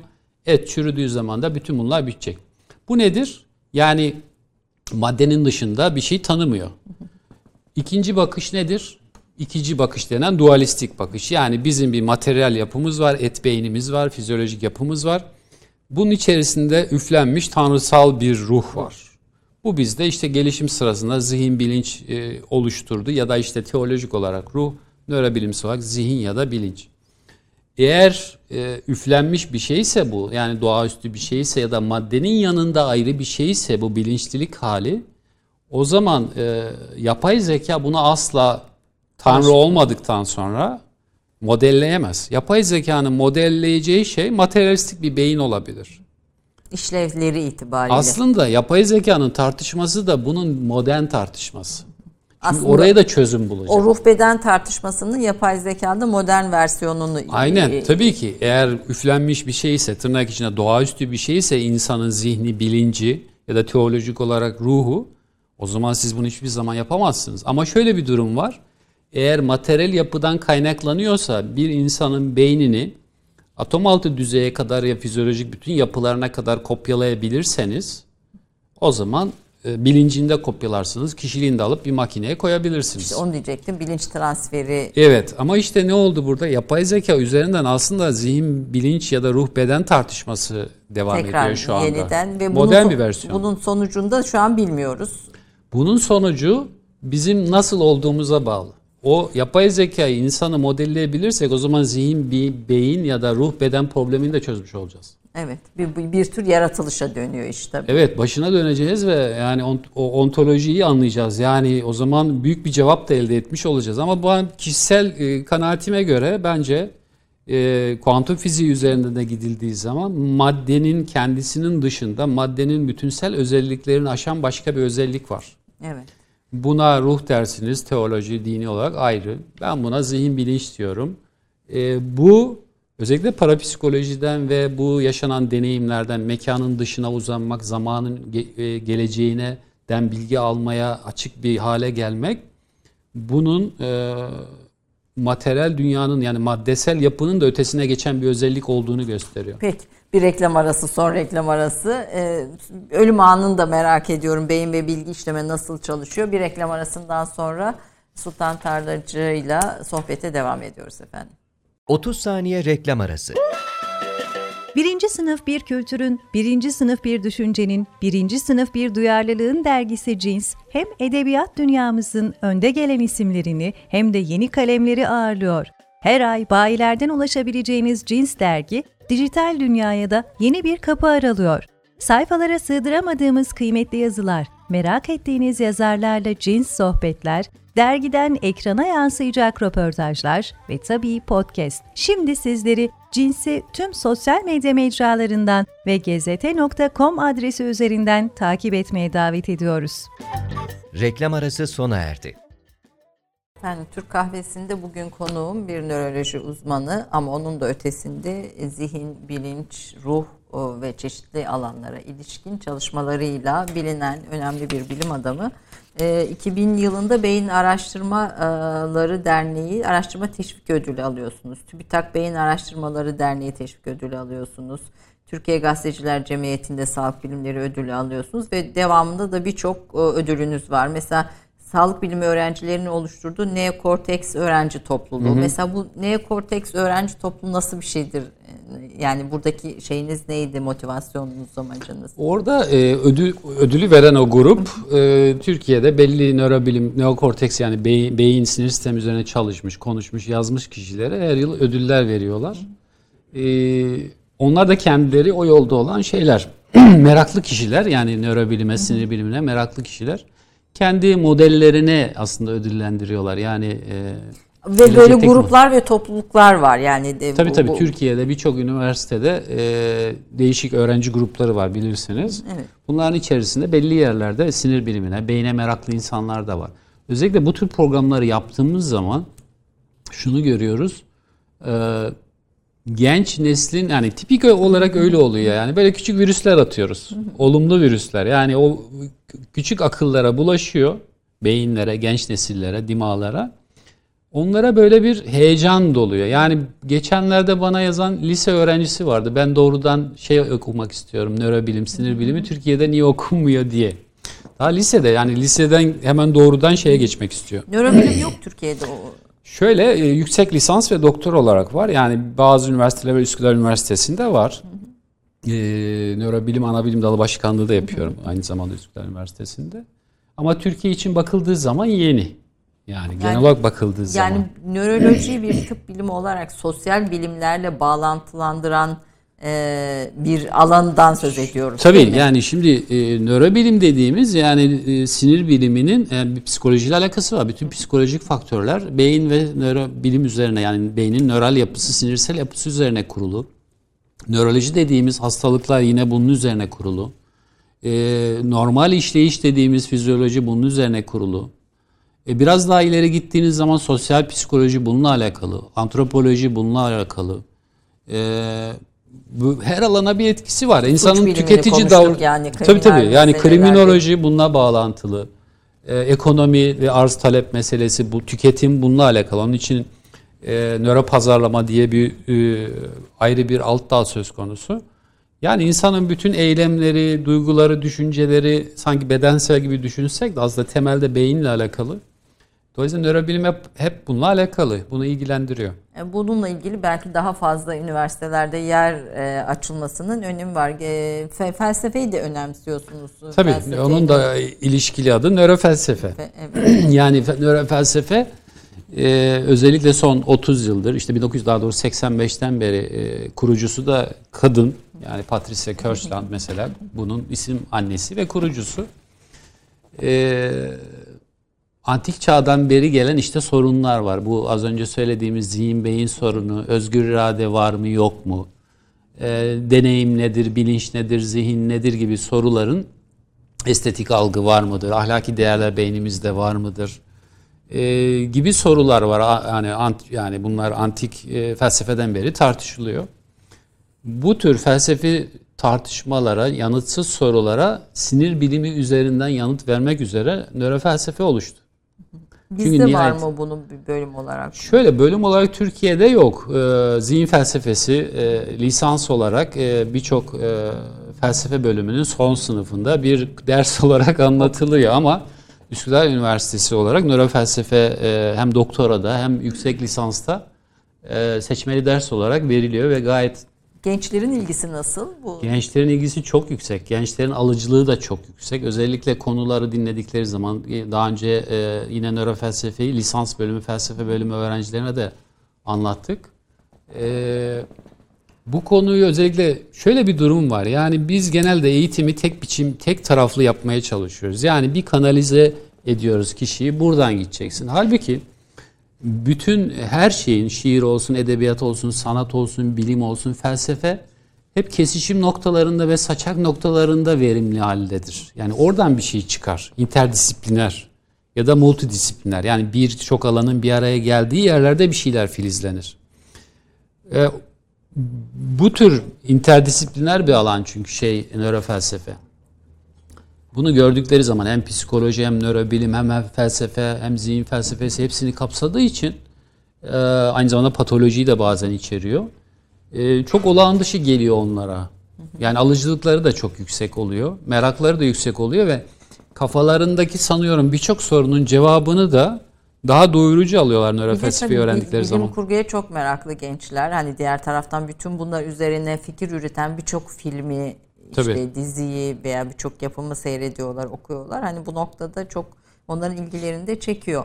Ee, siz e, 2003'te e, sinir bilimi, e, nöroloji ve kuantum fiziğini birlikte ele alan bir e, nörokuantoloji dergisinin kurucusunuz aynı zamanda. isim babasısınız bunun da baş editörü oldunuz. E, ve bu dergide Ocak 2008'de uluslararası bilimsel vergi tabanlarında kabul edildi. Kuantoloji veya kuantum teorisiyle nörolojiyi birleştirmeye bu sebeplerle mi biraz önce söylediğiniz Evet o işte o ilk başta sorduğunuz soru program açılırken yani böyle e, normalde biz zihni bilinci hep e, bütün klasik kitaplarda bütün e, anlatırken öğrencilere ya da bize anlatılırken işte tıp fakültesinde ya da diğer biyoloji bölümlerinde hep klasik yöntemlerle anlatılıyor. Yani sanki sinir ileticileri, beyin bir böyle makine gibi çalışıyor. Newton'un işte klasik e, makine evreni. Her şey Klasik. yerinde saat gibi tik tak tik tak çalışıyor. Ve bundan zihin çıkıyor. Nasıl çıkar ki? Saatin bir zihni var mı? Tik tak çalışıyor saat yani. kur, kurgulandığı He, bir fenomenal bir dış görüntüsel olarak bir zihinsel dünyası yok. Ama biz bunun öyle olduğunu kabul ediyoruz yani e, bilimin anlatımlarıyla. E, Kuantum fiziği işte orada şöyle bir devreye giriyor yani kuantum nasıl fiziği. bir bakış farkı getirdi Şöyle ortaya? bir şey, Newton fiziğinin üzerine 1903'te başlayan 1927'de ortaya çıkan kuantum fiziğin en verimli zamanı 1927 eklendi ve onun çözemediği ya da klasik fiziğin açıklayamadığı birçok şeyi açıkladı. Fakat kuantum fiziği bütün e, alanlara egemenken hem teknolojiye e, hem de e, düşünsel dünyaya, dil dünyasına egemenken bunu nörobilime ya da bizim felsefi alanlarımıza pek yansıtamadık. Yani mesela beyni sadece klasik çalışan bir sistem olarak kabul ettik ve bu şekilde anlattık. Halbuki beyin bi- biyolojik olarak bakıldığı zaman tamam bir organ. Bu organın işte hücreleri var. Hücrelerin organelleri var. Organeller birbiriyle elektriksel, kimyasal olarak bağlantıdalar, iletişimdeler. Ee, fakat bunun daha altyapısı var. Yani bu biyolojik yapı kimyasal yapıya, kimyasal yapı da kuantum fiziksel yapıyla çalışıyor. Fakat genel olarak hem fizikçiler ki bunu e, genellemek biraz yanlış ama fizikçilerin çoğu bugünkü güncel dünyada da et gibi bir beyinde yani şey e, sıcak bir beyin vücut ısısında ıslak kuantum fiziği süreçlerine izin vermeyeceği kabul edildi hep. Ama mesela son 20 yıldır anlaşılıyor ki bizim görmemiz aslında kuantum fiziksel bir süreç. Koku duymamız kuantum fiziksel Yani aslında bir kuantum süreç. fiziksel derken işte fazi mantık dediğimiz o çok saçaklı, çok yönlü ve keskin şeyleri doğruları olmayan bir süreç diyebilir Evet, miyiz? olasılıklara açık, Açık. e, karar vermeye e, özgür iradeyi sende bırak bırakan. e, aynı zamanda kuantum fiziği özelliği olarak da e, maddenin dışında başka bir şeyi üretme potansiyeli olan zihin bilinç. Yani mesela bilincin nasıl olduğunu bugün anatomik olarak biliyoruz ama hücresel düzeyde, atomsal düzeyde bunun nasıl ortaya çıktığı konusunda hiçbir fikrimiz yok ama kuantum fiziği böyle bir şeye imkan verebiliyor. Yani içerdiği özellikler itibariyle. Dolayısıyla bu nörokuantoloji dergisi de bir birikim vardı. Bu birikim şuydu. Kuantum fiziğinin e, kurucu babaları da mesela e, klasik fiziğin dışında gözlemleyici insanı, bilinçli insanı da bazıları deneye katan, deneyin parçası olarak gören, deneyin sonucunu belirleyen kişi olarak denkleme katan şeyler, fikirler öne sürdüler. Yani biz dış dünyadan kendimizi hep bağımsız görürüz. Yani dışarıda bir dünya var, burada ben varım, bilinçli ben varım. İkimiz ayrıyız. Ben deneyi dışarıda yaparım, deney düzeneği dışarıdadır. Kuantum fiziğinin bazı kurucu babaları diyor ki böyle bir şey mümkün değil. Sen o deneye dışarıdan bakıp deneyi yapan, gözleyen kişi değilsin. Aynı zamanda katılımcısın. Sonucu da değiştiriyorsun. Yani böyle bakıldığı zaman o zaman bizim zihni, bilinci, anlama konusunda kuantum fiziği birçok yönüyle, birçok özelliğiyle dolanıklık, tünelleme gibi bazı özellik, üst üste binme gibi kuantum fiziğin temel özellikleri beyni daha iyi anlamamızı sağladı. Zaten onunla ilgili bir bilgi birikimi vardı. 2003 yılında işte diğer alanlardan da esinlenerek nöropsikoloji, nörofarmakoloji, nöroonkoloji yani nöroyla giden alt başlıklarla nörokuantoloji diye böyle bir isim e, sezgisel olarak gelerek başladı. E, süreç içerisinde ilerledi. Belli bir alan haline geldi. Yani e, ama e, şu anda anlaşılan şu. Mesela kuantum fiziği bilimin kraliçesi olarak kabul edilir. Yani bilimin içerisinde Kralı değil kraliçesi ama tabii. kraliçesi çünkü estetiktir. Evet. Yani narindir, naiftir. E, ve o açıdan e, kadınsı özellikleri var çünkü. E, Ama tabii kadınsı özellikleri sadece bununla sınırlandırmıyorsunuz herhalde. ben burada bir atak yaparak. Tabii. Ee, yani o kraliçe olarak yorumlanıyor. Güzelliği açısından. Erkeksi olarak yorumlanmıyor. Evet. Bilimin kralı denmemiş yani. E, Ee, bu bile aslında bugün yetmiyor. Yani 1927'de doruk noktasına ulaşmış. Şu an 100 yıl yapacak neredeyse. Şu an kuantum fiziğinin de çözemediği birçok sorun var. O sorunlar için yeni bir fizik çıkması gerekiyor. Yani Newton fiziği, klasik fizik 250 yıl egemenlik sürdü. O egemenlik aslında bizim düşünce dünyamıza da yansıdı. Deterministik evren her şeyi biliyor işte bilebiliyoruz. Ee, gelecek sınırı var. belirlenmiştir. Hatta bu bir yönüyle mesela işte Hitler'in öjenisine neden oldu. Ne ne yaptı? Dedi ki biz madem her şeyi belirleyebiliyoruz, Evet. O zaman hadi ırkları biz da belirleyelim. O zaman yeni bir ırk yapalım. Deterministik bakışı kontrol et- etmeden doğan bir şey aslında bakıldığı zaman. Ya da işte ondan önce ortaya çıkan zeka testleri. Hadi ma- madem öyle biz üstün ırk yaratalım. Madem bunu ölçüyoruz. Ama kuantum fiziği ortaya çıkınca anlaşıldı ki bunlar tamamen hayal ürünüymüş. Yani böyle bir deterministik değil, olasılıksal bir evrende yaşıyoruz biz ve e, bazı şeyler üst üste oturmuş durumda. E, fakat bugün anlıyoruz ki kuantum fiziği de yetmiyor. Yeni bir şey lazım. Yeni bir yeni Ana kraliçe gibi bir şey lazım yani. bir, bir, yeni bir şeyler. Gene, şey. gene gene galiba kadınların atı atıf var burada. Doğa zaten anaçtır. Doğa anaçtır. Evet. Yani hatta tanrısallık da aslında anaçtır, dişildir. Ben bunu bir zaman söyleyince işte kelime dedin ya. Ben e, bir zamanlar paylaşmıştım. Demiştim ki Tanrı, tabii genel olarak söylüyorum felsefi kelime olarak. Tanrı dişil özellikler taşır. Birçok eleştiri yaptılar. Tanrı'ya sen kadın şey mi diyorsun, dişi mi diyorsun? Dişil özelliklerle dişiyi aynı kategoriye koyabilir insana kelime olarak. Sultan Tarıcı Hoca'nın kitaplarında Tanrı ve Allah ikisi ayrı kavramlar olarak yer alıyor. yani Şöyle yani bunu aslında şey yapmak çok zor değil ama nedense tepki alıyor böyle Tanrı dediğin zaman. Felsefede ya da işte bütünsel konuştuğunuz zaman. Çünkü Allah dediğin zaman bir dinin e, ilahi varlığından bahsediyorsun. ediyorsun. Yani Hristiyanlar Allah'ı bir kabul etmiyorlar. E, teologsan, eğer omnipotent her, şey, her şeye gücü yeten, e, zaman ve mekandan münezzeh birisinden bahsediyorsan bunun bilimsel literatürde hatta teolojideki karşılığı Tanrı'dır. Evet. Ama dini bir kavram olarak Kur'an'dan ya da işte ki geçiyor benim kitaplarda bahsediyorsan o zaman Allah demen gerekiyor çünkü onu içeriyor.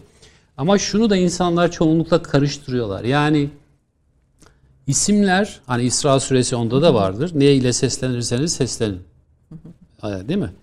Ee, isimler çoklukları ayırmak içindir. Bak burada bir yanılgı içindeyiz biz. Ee, bizim niye ismimiz var? Başka birisiyle karışmamak için. Soy isim eklenmiş hatta daha da ayrımcı olsun diye. Sonra da TC kimlik numarası eklendi hepimize. Karışmayalım yakında diye. şifre koyacaklar. Ha, Şuraya bitecek koyarlar. mevzu. Bu nedir? İdentifiye etmek ve birbirimizi ayırmak için. Tanrı tektir. Ya da Allah tektir. Aslında isimsizdir yani. İsmi ona bir sıfat olarak vereceğiz. Yani bahsedilen bu Esma-i Hüsnalar hepsi aslında sıfat. Yani kimden ayıracaksın onu ki? O var ve odur yani. O odur. Onun adı yoktur. Evet. Peki bu daha metafizik ve başka bir tartışma. Ha, bu Şimdi şöyle oluyor. Şimdi evrim kitabının girişinde var da bu. Genelde kritik ediyorlar. Hocam Allah demekten mi korkuyorsun? Yo ben onu da kullanıyorum ama o Allah dediğim yerlerde Müslümanlığa atfen onu kullanıyorum. kullanıyor. Din, dini yani İslami tercih. Ya bu ayrımı yapmak lazım Evet, İslami konuşurken. terminolojiyle genel olarak e, belki dini Felsefi tartışmaya ayırmak ay- gerekiyor. ayırmak gerekiyor. Ölüm anını e, reklamlardan önce söylemiştik. Ölüm anında beyin ve bilgi e, işleme ne oluyor? Bunu yani yapılan araştırmalar vardır eminim. Yani Var. Ve, ve mesela ben bir dönem annemin rahatsızlığı döneminde yoğun bakım servisine çok sık gidip gelmiştim. Bir iki ay gibi filan bir sürede. Mesela o orası da yani yoğun bakımda bir tür ölümün bekleme odası aslında bir anlamda. Yani beklenmez. E, belki denmez. Riskin Hani, yüksek riskin olduğu, yüksek olduğu ölüm bir- bekleme odasına biz daha çok tıpta agoni odası diyoruz. O orası nedir? Ölme odası. Ölme odası. O Yani ölüm ölümü beklendiği yer yani, Yani. agoni denen son anlarının yaşandığı yaşandı. yer. Peki. Yani orada beyin ne oluyor? Ne nasıl nasıl bir ölüm anında beyin nasıl bir Şimdi işlev? onu tabii merak işlev- etmiş insanlar. Ta 1900'lü yıllardan beri e, ölüm anında nasıl bir değişiklik oluyor diye. tabii bunu ölçmenin değişik yolları var. İlk başta bu e, 11 gram vardı ya ruhun Evet, ağırlığı evet. falan şeklinde bazı e, tartışmalara da neden olmuş. Yani ölüm sırasında insanların ağırlığı ölçülmüş. Öldükten sonra nasıl değişiyor diye bakılmış. Daha sonra bu koyunlar üzerine yapılmış. Öldükten sonra nasıl bir değişiklik oluyor diye. Ama tabii yani e, ruh dediğimiz şey ya da zihin dediğimiz şey ağırlığı olabilen bir şey olmasa gerek. Bunlar benim ölüm sözlük kitabımda da var. Bütün ayrıntılarıyla ne- neler yapılmış, nasıl yapılmış diye. Böyle ağırlığa vurulacak bir şey değil. Ee, ölüme geçiş tabii bunu biz ben hekim olarak da tabii yoğun bakımlarda çalıştım. Halen gerektiği zaman çalışıyorum oralarda. Yani en çok ölüm gören doktorların başında beyin cerrahları, çocuk hastalığı Evet. ve nöroloji doktorları gelir. Yani bakıldığı zaman bu geçiş süreci hakkında yani literatür tabii var. Literatürde anlatılan tabii çok e, fizyolojik süreçler var. Yani beynin dalgalarındaki değişimden kaynaklanan süreçler var. E, bir süre sonra e, yani önce bir bizim teta dediğimiz yavaş beyin dalgaları ortaya çıkıyor ki bunlar insanlarda genelde sağlıklı yürüyen insanlarda olan beyin dalgaları değil. Uyku sırasında ya da işte rüya sırasında ya da çocukluk çağında ortaya çıkan beyin dalgaları. E, sonrasında da tam bir sessizliğe bürünüyor. Yani e, bu şey enerjisini, yaşam enerjisini e, yani makine kendini kapatıyor gibi mi? Belki yavaş yavaş sönmeye mi başlıyor? Ee, şöyle tabii burada tabii bizim ölüm dediğimiz şey tıbbi olarak nörolojik olarak beyin ölümü. Yani bu bir tartışılsa da aslında bunun çok tartışılacak bir tarafı yok. Ölümü çünkü gördüğünüz ve bildiğiniz zaman e, kalbinizin atması ya da tırnağınızın büyümesi yaşadığınızı gösteren bir şey değil. Sizin zihin dünyanız, beyin kan akımınız, düşünceniz devam ediyorsa e, varlığınız devam ediyor. Dolayısıyla beyin ölümünü biz yani tıbbi olarak, hukuksal olarak ölüm demek, beyin ölümü demek. Orada tabii değişen, giden şeyin ne olduğunu bilmek çok zor. Ama çok ilginç bir görü yani algı oluşuyor. Yani canlılıktan cansızlığa geçiş sırasında.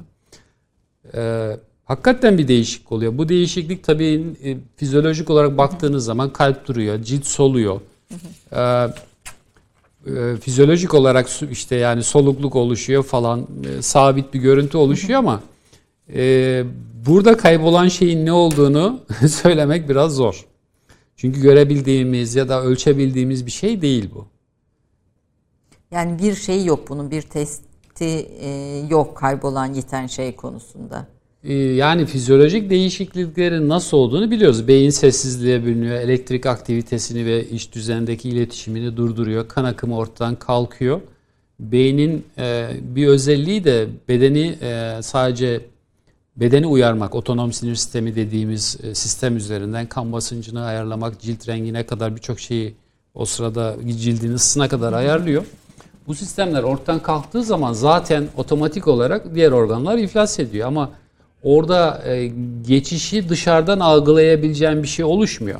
Anladım. Bu bu e, Hani orada şöyle e, doğaüstü yani normal de- deneyimler var tabii ki. Bazı kişilerin anlattıkları işte e, ölüme yakın deneyimler ya da hmm, ölüme şahit olanların anlattıkları sıra dışı olaylar olabiliyor. Ama bizim klinik tecrübelerimize göre hani şöyle bir şey de olmuyor. Ölüm sırasında insanlar korku yüzüne bürünür. Öyle bir şey yok. Yani bizim gördük benim gördüklerim ya da bildiklerim hep nötr bir yüz. Yani böyle gitmiş de korkmuş yani anlatırlar. ya. yani an- yani canlılık yavaş yavaş sönümleniyor aslında. Evet. Beyin biyolojik süreç sönümleniyor. Hani şöyle bir şey var. Dışarıdan canlılığı devam ettirmek için bir enerji e, beslenmesi gerekiyor. Yani yemek yemek de buna dahil. Yani o düzeni korumak için fizyolojik düzenimizi.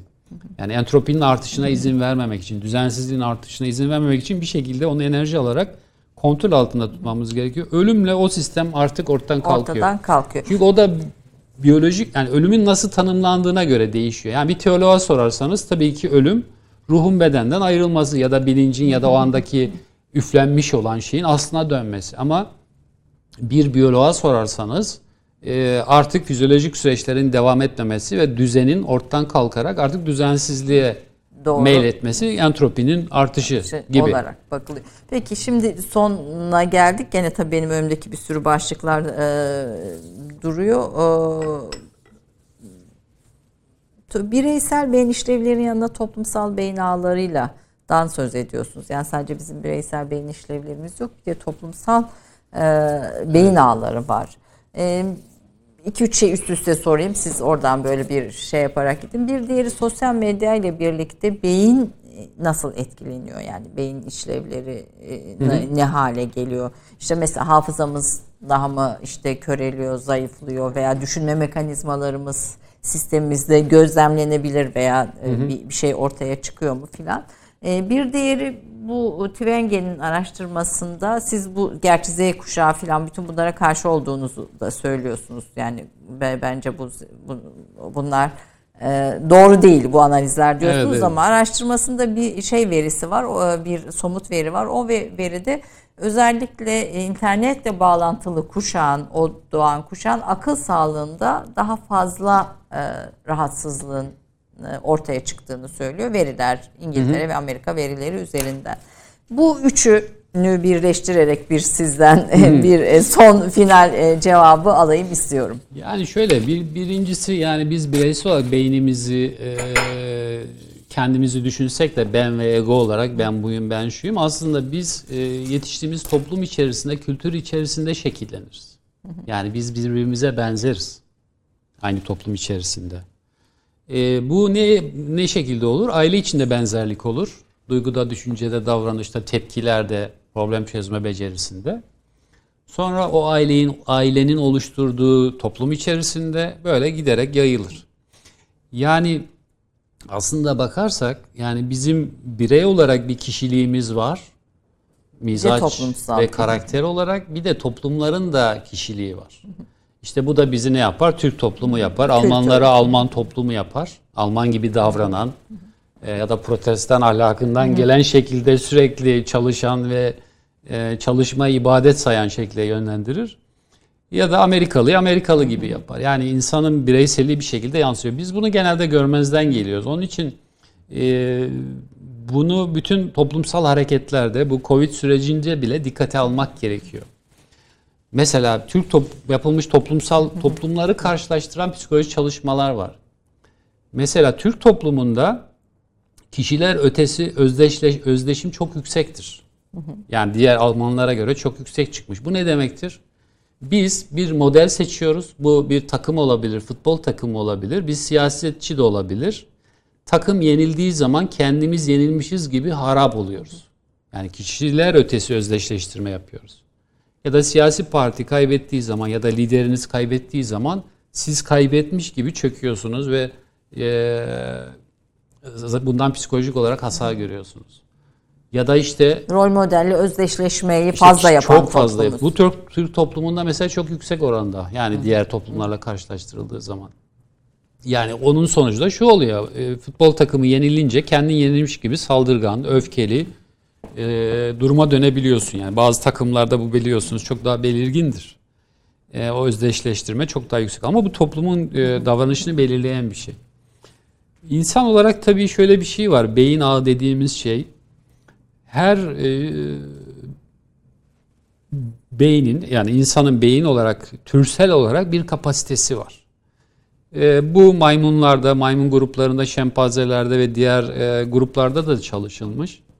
Sosyal beyin kapasitesi olarak, bilişsel beyin kapasitesi olarak insanın e, zihinsel iletişimde olabileceği ve bütün özelliklerini bilebileceği kişi sayısı ortalama 148'dir. Tabii bunun istisnaları olabilir işte Demirel gibi ya da siyasetçiler gibi ya da Napolyon gibi. Mesela Demirel işte e, ücra Herkes. köylerdeki kişilerin adlarını bile biliyormuş falan. Evet. İşte Napolyon söylentiye göre erlerinin adını bile biliyormuş. Böyle sıra dışı durumlar var ama normal toplumlarda bizim bilişsel kapasitemiz yani diğer kişilerle iletişim kurabileceğimiz, onun özelliklerini bilebileceğimiz kişi sayısı 148. Bunun standart sapmasını altın üstünü koyarsanız 200'e kadar çıkabilir. Yakın ilişki kurabildiğimiz. Yakın ilişki. Yani her şeyini bildiğimiz, yakın ilişki kurabildiğimiz. Bunun e, üzerine çıkmak için birilerini oradan çıkarmak gerekiyor. Dolayısıyla böyle bir sınırlı bilişsel kapasitemiz var. Bu da beyin kapasitesiyle alakalı, bilişsel rezervle alakalı. Mesela maymunlarda bu 80 kişidir ya da bazı topluluklarda 30 kişidir. Beyinleri işte 850 grama düşünce ya da 650 grama düşünce kapasite zorlanıyor. Bununla ilgili birçok çalışma var. Çoğu köy 150 kişiliktir. Yani birçok böyle gönderme yapılabilir. Yani e, klanlar genelde 150 kişidir falan. E, yani bu beyin kapasitesiyle alakalı bir şey. Sosyal medyaya bakıldığı zaman hani oraya da böyle bağlayalım diyelim. E, bakıyorsunuz yani 100 bin takipçisi var. 4,5 milyon takipçi var. 2 milyon kişiyle etkileşim içinde gözüküyor. Ama tabii bunlar reel olan, gerçek olan şeyler olamaz. Çünkü insanın bir bilişsel kapasitesi var. Yani e, tamamen e, sanal olan ve gerçeği yansıtmayan bir ilişki düzeni var gözüküyor bütün sosyal medyada. Yani oraya o şekilde bağlanabilir. Çünkü gerçek e, reel dünyada etkileşimde olabileceğiniz insanların sayısı sınırlı. Daha az. Peki bu e, bu fazla etkileşim ve hiç tanımadığınız insanların sizi beğen, beğenmesi, beğenmemesi vesairesi e, ve buna da do, bağlı olarak beyinlerinizin sosyal medya ile birlikte çalışma mekanizmasında bir e, farklılaşma ortaya çıkıyor mu? Yani, yani daha çok... şöyle insan e, özellikle yani bu modernlik ve postmodern geçişi var. Yani postmodernlikte tartışılıyor ama hakikaten modernlik bir, bir, bir dönemdeyiz. Bunun adını şu an koymak zaten yanlış bir şey. Bunu ancak gelecekte geçmişe bakarak koyabileceğimiz bir şey olarak düşünüyorum. Ee, insanların e, o işte e, Zygmunt Bauman ya da işte Baudrillard'ın söylediği bir gerçeklik algısı tamamen bu dönemde ortadan kalktı. E, şeyine ha, yani zaten. Şu an bakıldığı zaman yani re, gerçekliğin yerini sadece imgeler almış. Yani bu da sosyal medya bunun en üst e, tabakasına varmış bir şey. Yani yani sanal dünya, sanal ekonomi, sanal evlilikler, sanal ilişkiler, sanal para, sanal para, yani e, her bir şeyler şey. var. Reel ve nesnel karşılığı olmayan şeyler.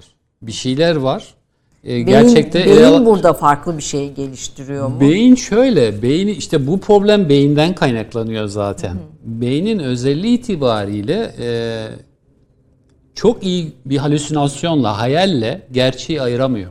Hı. içeriden kaynaklanan diyelim ki bir halüsinasyon görüyorsunuz. Bir insan gördünüz ya da bir kedi gördünüz ya da bir hayvan görüyorsunuz.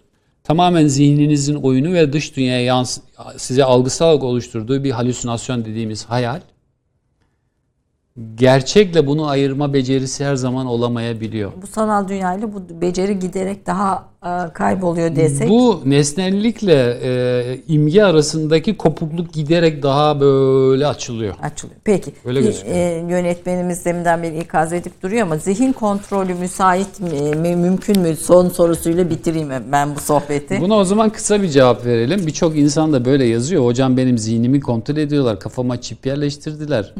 Bu tür bir durum yani şöyle bir şey var. Bilincin ve iradenin beyinde sabit bir oturan koltuğu yok. Yani şuraya koltuk koyduk. Buradan bilinci ve iradeyi kontrol ediyoruz bir nokta olmadığı için başkalarının sizi gizli olarak zihin kontrolüne almasını mümkün kılacak bir yapı beyinde yok. Dolayısıyla olmadığını söylüyoruz. Ama bu soruyu soranlar hep şunu unutuyorlar. Yani zihin kontrolü uzaktan zihin kontrolü. Biz zaten kendimiz gönüllü olarak kontrol edilmeye kendimizi bırakmışız. İşte yani e, bilgi kanallarıyla kendimiz sabit tek bir kanalı, tek bir gazeteyi, tek bir haber kaynağını okuyarak ve seçerek alışverişlerde işte reklamlar üzerinden. Yani aslında bizim kontrolümüz zaten bu sistemde, şu anki sistemde Bilgiyle, veriyle zaten zaten gizli olarak yapılması gerekmiyor. Açık olarak yapılıyor fakat biz gönüllü olarak kurban olduğumuz için alın bizi kullanın, istediğiniz gibi tükettirin dediğimiz için zaten gizli bir şey yapmaya gerek yok. Diyorsunuz. Yani bu açık olarak yapılıyor zaten her yerde. Peki e, toplumların yönetilmesinde, siyasetin ortaya çıkmasında bütün bu çalışmaların sizin yaptığınız bu çalışmaların da etkisi e, da, ne diyelim e, katkısı olacak diye Tabii, tabii düşünüyorum. insan davranışını anladığınız zaman her şeyi anlıyorsunuz. Evet. e, Yani Covid'de neden bu kadar tekrar sayılar arttı? Bunu anlayabiliyorsunuz yani. Özgecilik ve işte frontal kontrol, kendini başkasının yerine koyma, yurttaşlık duygusunun az olduğunu gösteren bir şey. empati yapma bir Tabii başka. empati de yine gene frontal Bir bölgenin de içinde. belki bu süreçte e, bir- bir karantinanın e hali diye bir e, Fatma Karabıyık'la Barbara Soğlu ile Nasif Eşman'ın bir kitabı var. Orada te- te- dikkat ettikleri bir şey vardı. E, acı tabloları çok görmedik galiba. Yani Acı tabloları biz görüyoruz da e, dışarı yansıtılmıyor. işte o dışarı yansıtılmaması sanki işin Covid'in bu kadar kötü Şöyle bir bir şey, şey olduğunun oldu işte. idrakinin önünde Ee, bir engel oldu mu diye bir Oldu, soru vardı oldu, o oldu. kitapta. Top- Mesela bence onu ben de yani doğrusu Şöyle bir şey oldu yani toplum psikolojisine yönelik bir insanların bir şeyle ileç, ile- etkileşimi olup hafızaya tutmaları için ona duygu yüklemeniz İşte gerekiyor. o duygu yüklenmedi sanki. Baştan yeterince. beri hep sadece rakamları verince borsa gibi artıyor, azalıyor, düşüyor. Ee, orada duygular olmayınca acı çeken insanlar, nefes alamayan insanlar, yoğun bakımda sabahlara kadar e, sabahlayan hekimler, ö- ö- vefat eden sağlık çalışanları, bunun getirdiği olumsuz ekonomik yük, bütün bunları bir şekilde duygu yüklü olarak insanlara aktarmak gerekiyordu. Onlara ulaşmanın, insan ulaşmanın yolu, Yolu bu. bu, bu, bir bu. şeye duygusal parça takmak lazım. Duygusal parça takmadan hiçbir kişiye bir şey ulaşmaz. O sayılar ulaşmaz. O sayılar ancak istatistik yapana ulaşır. Evet. Ee, Covid önlemi olarak bir hekim olarak da aynı zamanda neyi daha çok yapmalıyız peki bu duyguyu takmak yani duygu parçasını ilave etmek dışında? Yani hepimiz bence yurttaşlık bilincini yani bir ülkede yaşıyoruz ve bu diğer insanlara karşı sorumluluğumuz var. Şimdi bakıyorsunuz işte maskeye hayır nefes almamı engelliyor. Böyle bir şey olamaz. Bir ülkede yaşıyorsan, bireysen ve topluma aitsen bu ülkede yaşamak için yani sosyolojik şeyleri var değil mi? Mekanizmalar var. Devlet niye kurulmuş? Yönetici sınıfı niye var? Değil mi? Biz onlara bir yetki verdik ki bizi koruyun.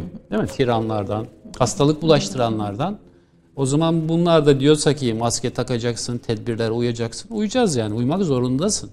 Bu yurttaşlık bilinci yani nasıl eee herhangi bir şekilde milliyetçilik yapıyorsan diyelim ki değil mi bir konuda bu da onun bir parçası. Parçası. Bunu yani sen bunu kontrol altına alırsan bunun birçok uzanımı olacak. Toplum psikolojisi düzelecek. Ölümler daha az olacak. Galiba biraz daha e, sosyal psikolojinin devreye girmesi gereken Evet. bir, bir, sü- bir sürece herhalde girmiş olduk sizin bütün bu çalışmalarınızla birlikte. Efendim çok teşekkür ediyorum. Ben teşekkür Ee, ediyorum. Çok fazla soru var, çok fazla konu alan var ama biz beyne kısaca bir giriş yaptık. Henüz tabii sağ sol beyin, kadın erkek farkı falan bunlara da çok girmedik. ama Evet, Bunlar da aslında kendi içinde ilginç konular ve tartışmalar.